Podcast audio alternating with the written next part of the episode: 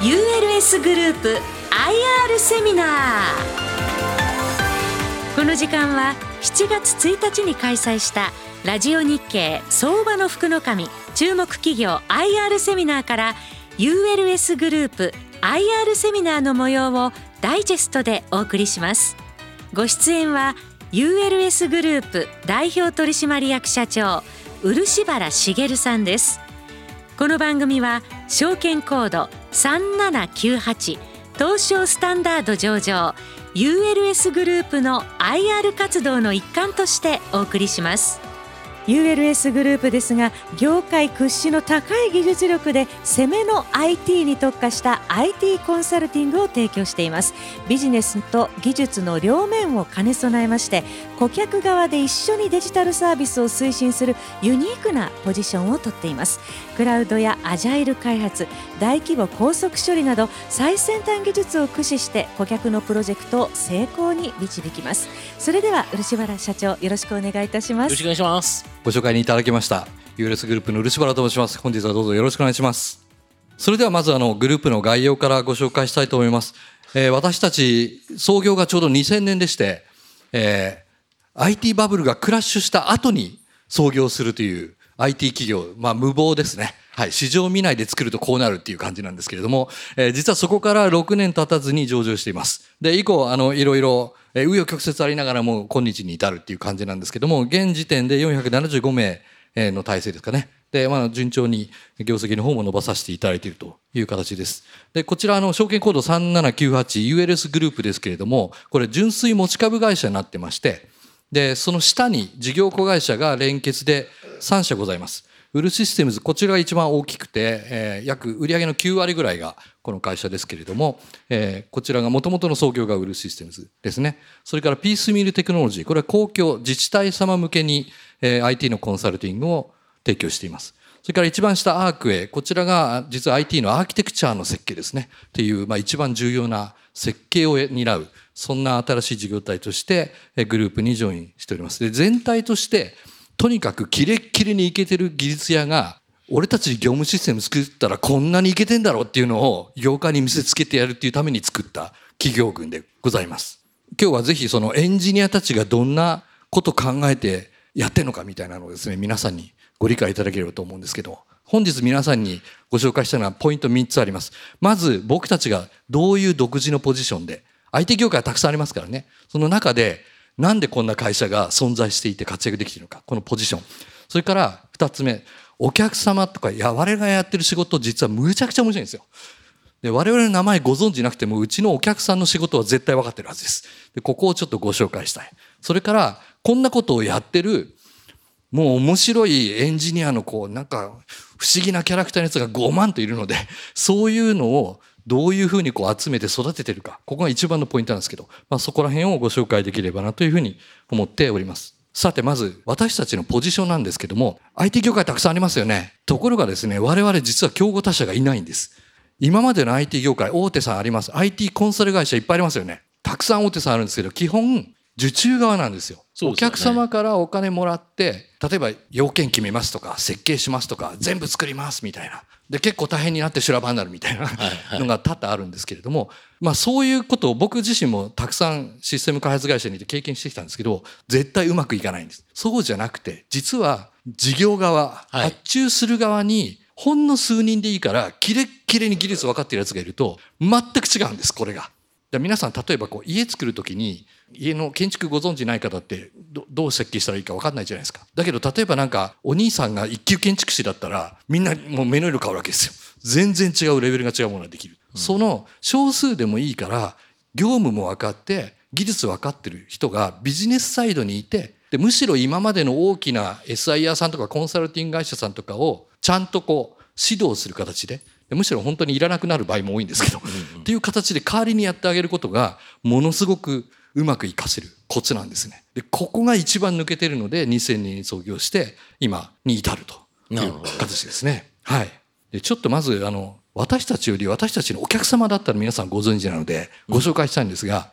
よくあの、どこが得意ですかって言われます。例えば製造業が得意とか、金融が得意とか、いろんな会社さんいらっしゃいますよね。そうですねどこが得意かというと、一番難しいキレッキレの上積みだけが得意です。なるほどはい。なので、他の他社さんがやっている、なんかパッケージ入れますとか、なんか単にクラウド化しますみたいな、その簡単な仕事は全然、あの、できますけど、やりません。もっとむちゃくちゃ難しくて一品物ばっかりで、他のやつじゃできないんだから君たちにお願いしますみたいな、そういうのだけを受けるっていう、そんなね、小池の技術や集団なんですよ。はい。例えばで、いくつかご紹介しますけど、例えば ANA さんの予約券、私たちの技術が動いてるんですね。松田さんという車の会社さん、すごく長くお付き合いさせていただいています。あるいは楽天カードさん、楽天グループの中でも、もうものすごく業績伸ばしてますよね。あと、ボードオークさんのようなこうチケッティングシステムとか、長谷工さんですとか、あるいは損保グループさんですね、損保ホールディングスさん、自動車保険もやられて、生命保険もやられて、介護事業もやられてるんですけど、それの全社の非常に重要な次世代の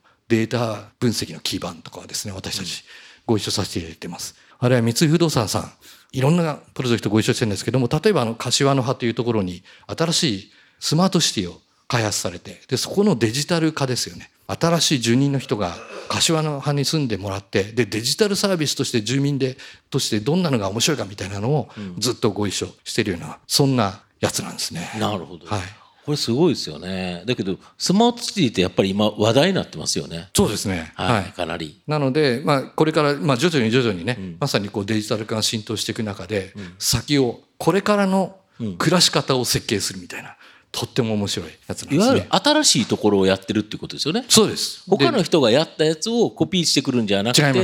んかチャレンジするっていうことですよね。前例がないんです。なるほど前例がないからこそお客さんと一緒に僕たちみたいな技術屋がゼロから考えて、今までないものを生み出すっていう。で、これは実はキレッキレのチームがあればよくて、大舞台突っ込むんじゃなくて、キレッキレの奴らがいい少人数でガチッと考えると。少人数でもいいから重要なところをやる。で、我々が全てを決めていて、大手さんは我々に従って作ってくださいっていう形。で、いざとなれば我々が代わりに作っちゃうんで、あんまり大丈夫ですっていう感じにできるので、ものすごくうまく成功できるってことなんですよね。まあ、この新しい、これまでじゃない発注側に技術屋がビジネスを一緒にやるっていう、この市場なんですよ。ここを僕たちはずっと作り上げたくて。で、実は僕もあの、スタンフォードに留学してるので、シリコンバレーよく知ってます。シリコンバレーの技術は僕たちと同じポジショニングにいるんですよ。受注側で一生懸命苦労して開発してるのもいいんですけど、そうじゃなくてビジネスのすぐ横で技術屋が、あもうすぐ作りますって言ってバッて作って、で、新しいサービス立ち上げるっていう、これが今まさにこう、世界でも一番 DX の最先端をやっている企業が欲しているところなので、まあ、我々はそう必然的にそういうお客様のサービスをご提供しているということなんですね。なるほど。で、ちょっとぜひあの、技術の細かい話は今日は割愛させていただきますけども、もう技術大好きなんです。新しい技術ずっとやっています。2000年立ち上げた時からずっと最先端にいたいですし、いるつもりでいます。なのでこの技術がどんなに変わっていっても僕たち常に先頭にいるっていう、ここがあの、僕たちの本当に醍醐味でして。で、そういうエンジニアが集まってくるし、エンジニア自身も自分たちで新しい技術どんどん試して、で、かつお客さんがそれを欲してるので、実際社会実装できるっていう、まあ、こういう稀有な環境を国内で作っているのが、この ULS グループなんですね。で、まさにこの DX っていうこう、ブームがいっぱい来るんですけど、大体こう、電子化がどうのとか言うんだけど、そんなんじゃなくて、いかにお客さんの売り上げを上げて、利益伸ばすかっていう、ここですよね。をやれるような、そういう新しい技術を、まあ、ほぼ日本に国内に来た時は一番最初からずっとやってるっていうのを繰り返している会社になります。で、実は僕たち多分一番業界で、IT 業界の中ではそこそこ名前知れてるんですけど、何かっていうと、いけてる技術屋だとうちに来たがるっていう。なるほど。ことなんですよはいはで、そういう人をもちろん採用しますし、でも採用するだけじゃ、ね、そその人のスキルを、なんですか、浪費したってしょうがないですよね。で、そいつらがどんだけ成長して、新しい技術を使ってより、なんですか、抜群に化けられるかみたいな。そういう環境に、すごい気をつけて、創業以来、作り続けてます。いなるほど。なので、技術者自体が成長できる環境にあるっていうことですね。そうなんです。で、やったことない案件できるし、新しい技術で出てきたら何の何のブロックもなく即即やれみたいな感じの文化だし、お互い教え合う、そういうなんですかね、性善説のカルチャーっていうのをずっと続け、作り続けてるんですね。なので、だからまあ私自身もエンジニアなんですけど、エンジニアがエンジニアによるエンジニアのための会社を作ったんです。うんなるほど。で、それが一番最高に輝けるのが、お客さんが最も難しいから何とかしてくれっていう、そういう上積みのプロジェクト困った時に最先端の技術を使ったら何とかできんじゃないかってやつを何とかするということですか？ちゃんとやりますお任せください。なるほどはい。っていうところにだけずっとい居続けたいっていう会社なんですね。であの、必然的にはいろいろな IT 業界でも素晴らしいパートナーさんともお声かけいただいて、で、例えば Amazon ウェブサービスとかも本当に業界では一番最初から、う私たち確か2008年ぐらいから、18年じゃないですよ。2008年ぐらいから、もうこれ Amazon のクラウドは絶対来るって言って、もう犬一番に基幹業務にご支援してたりとかしていますし、あるいはマイクロソフトさんのね、最近 Azure 含めて非常に活況はありますけども、あるいは Google さんも Google クラウドとしては、この ULS グループぜひパートナーになってくれるということで、まあ、先方からお声かけいただいて、えーなっているという形ですね。なのでこういう技術あの使いこなすのはもう大得意です。で、先ほど藤本さんからもちょっとありましたけども、例えば最近プレスリリースでアナウンスさせていただいたのが、Azure 上で、Azure というのはマイクロソフトのクラウドでの OpenAI を使った業務システム向けのいわゆるチャット GPT のような、そういう最先端の AI を組み込むようなプロフェッショナルサービスを、まあ、大々的に発表させていただきまして、マイクロソフトさんからもアナウンスいただけるということなんですよね。これはだけどでかいですよね。今後だから、やっぱり生成系 AI っていうのをどうやってビジネスに活用しようか、はい大企業は考えてる中で、で、で、どうしたらいいの？っていうと、御社にここで、こあ、これやってんのねっていうことですか？そうです。もうすでにたくさんお問い合わせもいただいてますし、いかに業務の中でそういう新しい技術を使いこなすかっていうのが極めて重要なんですね。うですよね々あのメディアだと、はい。なんか情報が漏洩するんじゃないかとか、はいプライバシー大丈夫かと。はい。大丈夫です。当たり前じゃないですか。そうですねマイクロ プロに任せれば全然大丈夫です。ねはい。普通の人がやるとまずいですよ。でも我々ちゃんと完璧に兵役網の中でやってるので、お客様の情報が外に出ることは全くなくて。で、チャット GPT のは最先端のテクノロジーと、お客様独自の面白いデータとか、ん業務を業務を使って、まあ、ファインチューニングすることで、お客様の業務の中にしっかり組み込むでこれでこう業務の生産性も上げますし、まあ、次世代のこれまでなかったような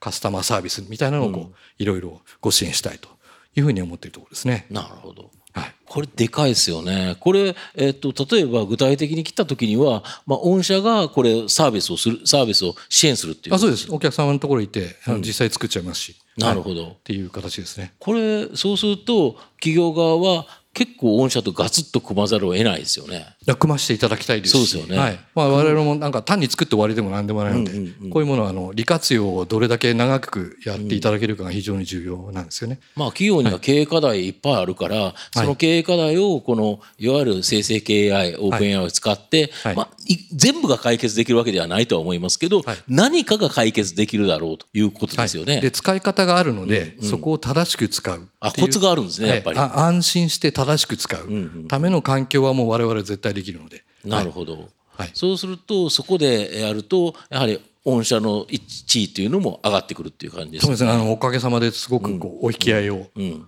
えーいただいているところですね。なるほど、ははい。いでちょっとこれまでの経営成績なんですけども、実はあの、えーこの間で売上高が6期連続で、あと各利益項目も11期連続で増収という形なんですね。で、実は中はものすごいチャレンジしてるんです。いっぱいチャレンジして、トライして失敗してっていうのもいっぱいあるんですけれども、そういうのを全部カバーした上で、結果として売上数字は伸びるし、ね利益も伸びているんですね。で、実はうち営業いないんですよ。そうですよね。営業しないのになんか来るっていう。で、ものすごく高い品質でやるので、お客様からすると他の IT 企業なんかで頼むより我々のメンバーにいてくれっていうことになるので、終わっても返してくれなくて、また次にこんなのあるからやってよっていうふうにどんどんどんどんどん来るので、結果、もう営業不在になると。でだから営業コストがないっていうことは利益率も高くなりますよね。そうですね。ただし失敗っていうのはあるとは思うんですけど、はい。失敗ってあれですよね。いいことですよね。次はい成功すればいいんですもんね。もちろん。はい。やっぱり失敗は成功の母というか、はい、あの仮説が検証した結果違ってたっていうのはありますけど。わかりますよね。はい。で我々が担当させていただいてシステムが動きませんでしたっていうのは一個もないです。なるほど、はい過去20年間一度もない。なるほど。はい。という形ですね。で、えっ、と、結果、あの、配当もですね、あの、はい非常にこう、 stable な形でずっと上がってきているという形ですねきちっと収益も上げながら、えーはい利益還元もきちっとされてきてるということまあ、ですよね。配当成功は20%ぐらいで、あと、やはりこう、社内的な投資あと M&A 含めていろんな外向けのも必要になりますのでえー、と配当成功は20から30っていうだいぶだけど人も増えましたよね。そうなんです一番最初漆原さん会った時数年前だと思うんですけどあの時200人か300人の会社だっ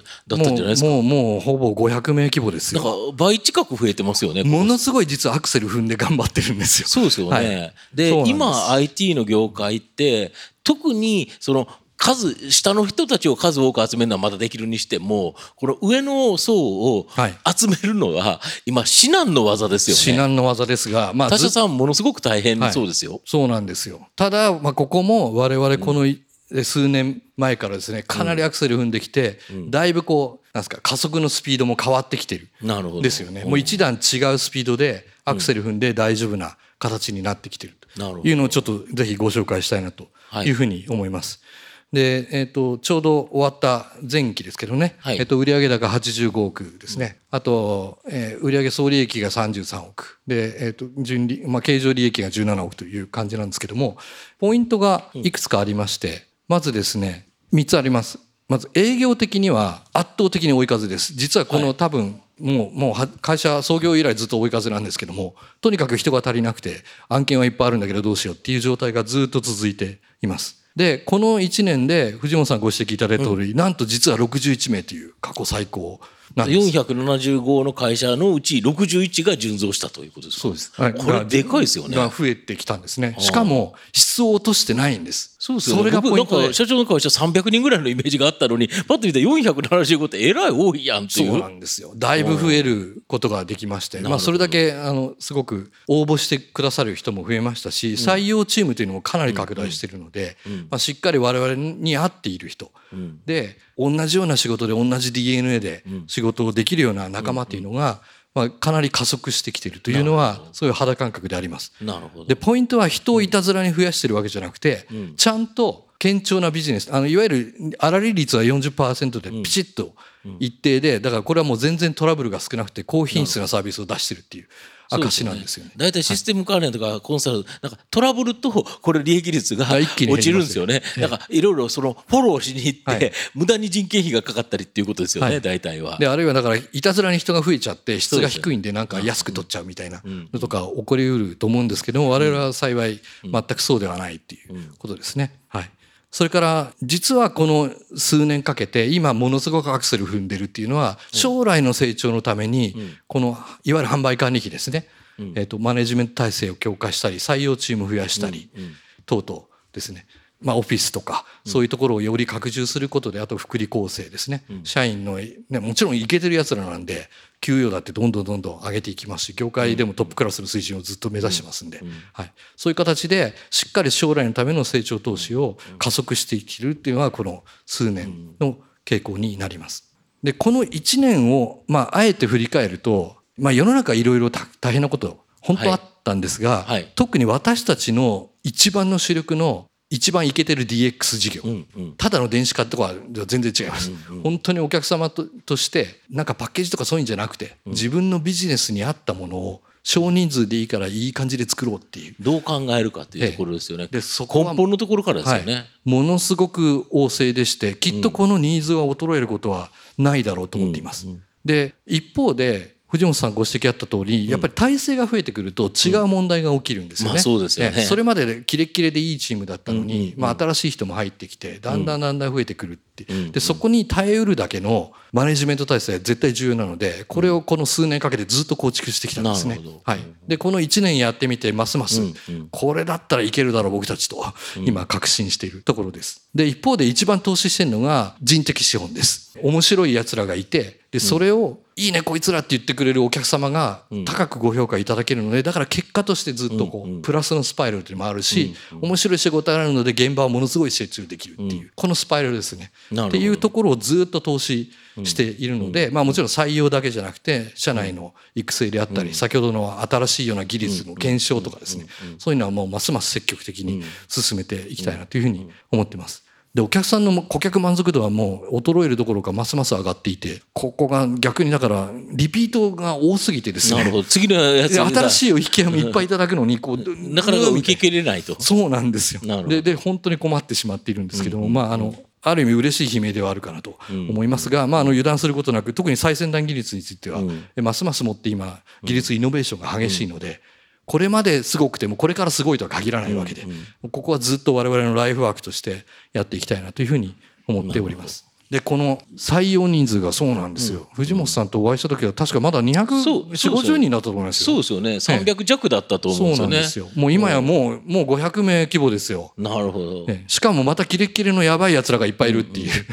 そのその濃いままずっと来てるっていう。そこですよね。はい。でやはりここはあのもともと採用しようにも、うん。いい人になかなか会えないとか、うん、いなんかいい人そうでも意外とやるとそうでもないと。そうでもないので あのやっぱり中で,、ね、中での育成をちゃんとやらなきゃいけないっていう、でやっぱり両輪をしっかり回すために体制も強化しましたし、で新卒の人も抜群に伸びるんですよね、ちゃんとした環境を与えれば。新卒の新しい若い人につまない仕事はうち一切やらせないんで、うん、一番最先端のキレッキレのむちゃくちゃ難しいやつを、うん、ひいひい言いながらでも登っておいると俺たちエベレストしか登ってないんだからって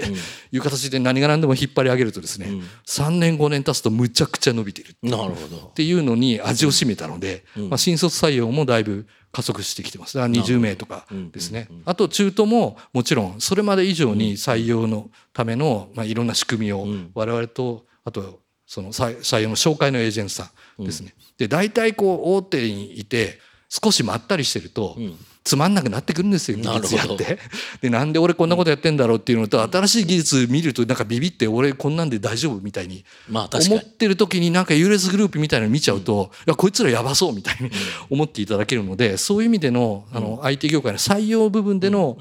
マーケティングとか広報活動ってなかなかまだできてなかったところあるんですけども、こういうところもしっかり、え体制も補強することで、まあ、この61名増えたペースなんですけども、今後もうちょっと加速できるんじゃないかなというふうに思っています。そうするとここは加速すると、はい、やはり売上高利益っていうのも加速する可能性があるっていうことですよね。今後のトップラインはもちろんトップラインいけると思いますよね。はい、で一方まあ成長投資をしながら、うん、えー、なので伸びてる分成長投資に回して、うん、でゆゆくゆく大きな果実でっていうイメージになりますね。うん、はい、なのでちょっとここから先の将来のイメージをぜひあのご一緒に共有できればと思うんですけどもまずこの DX 市場はまあさまざまな分析データって皆さんよくご存知だと思いますけどとにかく伸びるんです。で BX じゃないやつまで DX って言ってるんでなんだかもうわけわかんないぐらいなってるんですけれども本当に DX をやってる人から見ると実は今までこれからの DX っていうのはただの IT 市場じゃないんです。要は業務が分かってビジネス分かって技術で使いこなせないとダメなんです。両方できないとダメなんです。でここが今までは特に大手中心とした IT 業界分業してたんですよね。そうですね。全部分かれてますよね。だからなんかこう業務コンサルは業務コンサルの人だけやって、でなんですかね次次なんか開発の人がやってきてみたいな、で違う人なんでなんか、同じ会社なのにお互い知らないみたいなことをおっしゃってるみたいな、でなんか出来上がったら全く違うものになってるみたいな、だからそういうのはありえないっていうことです。なるほど。なのでビジネスのところに僕たちみたいなこう面白いことやりたいっていう技術がドーンと突っ込むと、で技術屋ってどっちかっていうとビジネスとかあんまり知りたくないみたいな、昔イメージあったかもしれません。これもう全然違いますからなるほど。ビジネスが分からなきゃいけない。技術屋がビジネスをちゃんと理解してるからこそ、サクッと全部作れるしなるほど、えー、むしろビジネス側の間違ってることもこっちで修正できるっていう,、そういう市場なんですね。だから両輪回せる会社、両方のチームを持っている会社が一番活躍できると思ってまして、この市場は間違いなく伸びます。はいなので、まあ、いろいろ世の中の動向的にはいろあるかもしれませんけど、はい、まあ、市場的なニーズについてはもう僕はもう圧倒的に確信しているところですね。なのでやっぱり技術屋としてはいい仕事ができて、うん、いいチームがあって、でかつちゃんと処遇してくる。処遇してくるっていう、この3点セットだと思うんですよね。うんうん、でどれが欠けてもダメっていうところなのでこれをあの非常に、えっと、絶妙のバランスで回していきたいなというふうに思っております。あとやっぱりこう体数増えてくるとどうしても仕組みをちゃんと作っていかなきゃいけないということなので逆に今先にそっちに投資してる感じですね。マネジメントチームも増強してますしあと管理部門もそうですしあと能力開発制度とか福利厚生経営面ですね。等々。まああのどっちかというと我々そっちより仕事の方に注力してた会社なのでまあちゃんとここは世間並み以上でちゃんと持っていこうということで当面投資を続けているということです。なので実はこの US グループも1000名について、視野に入ってるんですよ。倍ですよね今のほぼ。ねまあ、まあいけるんじゃないかと思って、まあ、んもちろんあの行き急いじゃダメなんですけども、着実に進むことで、うん。まあ、十分これはいけるし、うん。かつこんな濃いままここまで持ってる体制っていうのは国内にどこもないので、すごく稀有な事業体として、えーお客様含めてご評価できるんじゃないかなご評価いただけるんじゃないかなとなるほどいう。ふうに思っている次第です。なので実はあのなんか順調に伸びてるんじゃないです思いっきり加速しながら、うんいろんな試行錯誤をしながら今に至っているというのをちょっとご理解いただければというふうに思っています。はいでえっと、今期ですね新しい、えっと、2024年3月期の業績見通しというのも発表させていただきまして、まず一旦だからトップラインが伸びます。はい。です。で、トップラインがだから、あの、今期だと100億がようやく超えるレベルにいけるんじゃないかなというふうに思ってまして。うん、で、これを着実にこなしていきたいと。うん。で、先ほどご紹介した通り、実は、あの、私たち仕事の中身の利益率は高いんです。うんなぜならば、こう、人をなんか仕入れて売るとか、うん。なんですか、物を誰も、誰でも売れるやつをこう仕入れて売るみたいなの、小売りみたいなことを一切やってなくて、うん。もう人的資本だけで真水のビジネスをやっていて、うん。うん。かつ品質が高いので、きちっとベースは出ます。なるほど。で、トップライン伸びるのにも当然利益出るんですけども、その分を先ほどご紹介した将来投資のためのえ人的資本のに入れることが、さらにその翌年、ん。その翌々ね、含めて、えー非常に重要なアクションになると思ってますので、もう今ここ全力でやっているっていうそういうフェーズなんですね。まあそこら辺をちょっとぜひご理解いただければというふうに思っております。なるほど。いずれにしてももうね、ワクワクする仕事ばっかりあっても今だけど、あれですよね、その、えっと、一時インターネットっていうのが革命だって言われてはい、また変わりましたよね、世界が。インターネットが出たことによって。で、最近やはり今年言われてるのは、いわゆる生成系 AI、そうですね。オープン AI を含めた、まあ、ああいうチャット GPT など、はい。やっぱこれ変わりますか？変わりますね。変われる人と変われない人の差が一気に開きますね。あ逆にだからそれをうまく使いこなせてはい。生産性をアップさせれるような大企業はやっぱり業績も伸びるけど伸びるでしょうね。まくいかなかったら結局そこに抜かれるからやられる会社もあるっていうことです。かあれやっぱ変わりますよね。変わります。本質的ないとろころはいろんな問題は確かに含まれてるけどだけどだからといって使わないっていうのはないよねと。ないですね。ロングレンジでパッと見た瞬間に、ん。向こう3年後は圧倒的に差を開いていると思いますね。でインターネットのもそうですし、例えばクラウドっていうのが来た時もそうだはいはい。来たそうですね。あるいはソフトウェアだとオープンソースっていうのが来た時もはいはいはい。大きな革命ですし、はい。まさにこの、まあ、生成系 AI 含めたこのうん。異次元の AI の技術をどう業務に組み込んで使いこなせるか。だから使いこなせてる人はすごいです。使いこなせない人は、だからなんですかね、む昔の置いてかれた人たちみたいになるだけなので、圧倒的に差が開く。生産性が全然違ってくる。から、思いそうすると企業で言えばそこをうまく使いこなせるにはやはりそこはシステム化というか、はい。それが必要だからこそやっぱ御社が必要であるとはい。いうことですよね。そういうふうに主張される、ね、事業体であり続けたいと思ってますし。なるほど何より楽しくてしょうがないんです、藤本さん。なるほど、わ はいかりました。毎晩コードを書いているのをご理解いただければと思います。はいはい、ご清聴ありがとうございました。ULS グループ IR セミナーご出演は証券コード3798東証スタンダード上場 ULS グループ代表取締役社長漆原茂さんでした皆さん盛大な拍手をお願いいたしますどうもありがとうございました。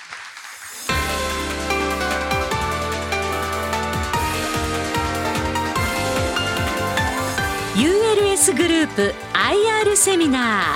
ーこの番組は証券コード3798東証スタンダード上場 ULS グループの IR 活動の一環としてお送りしました。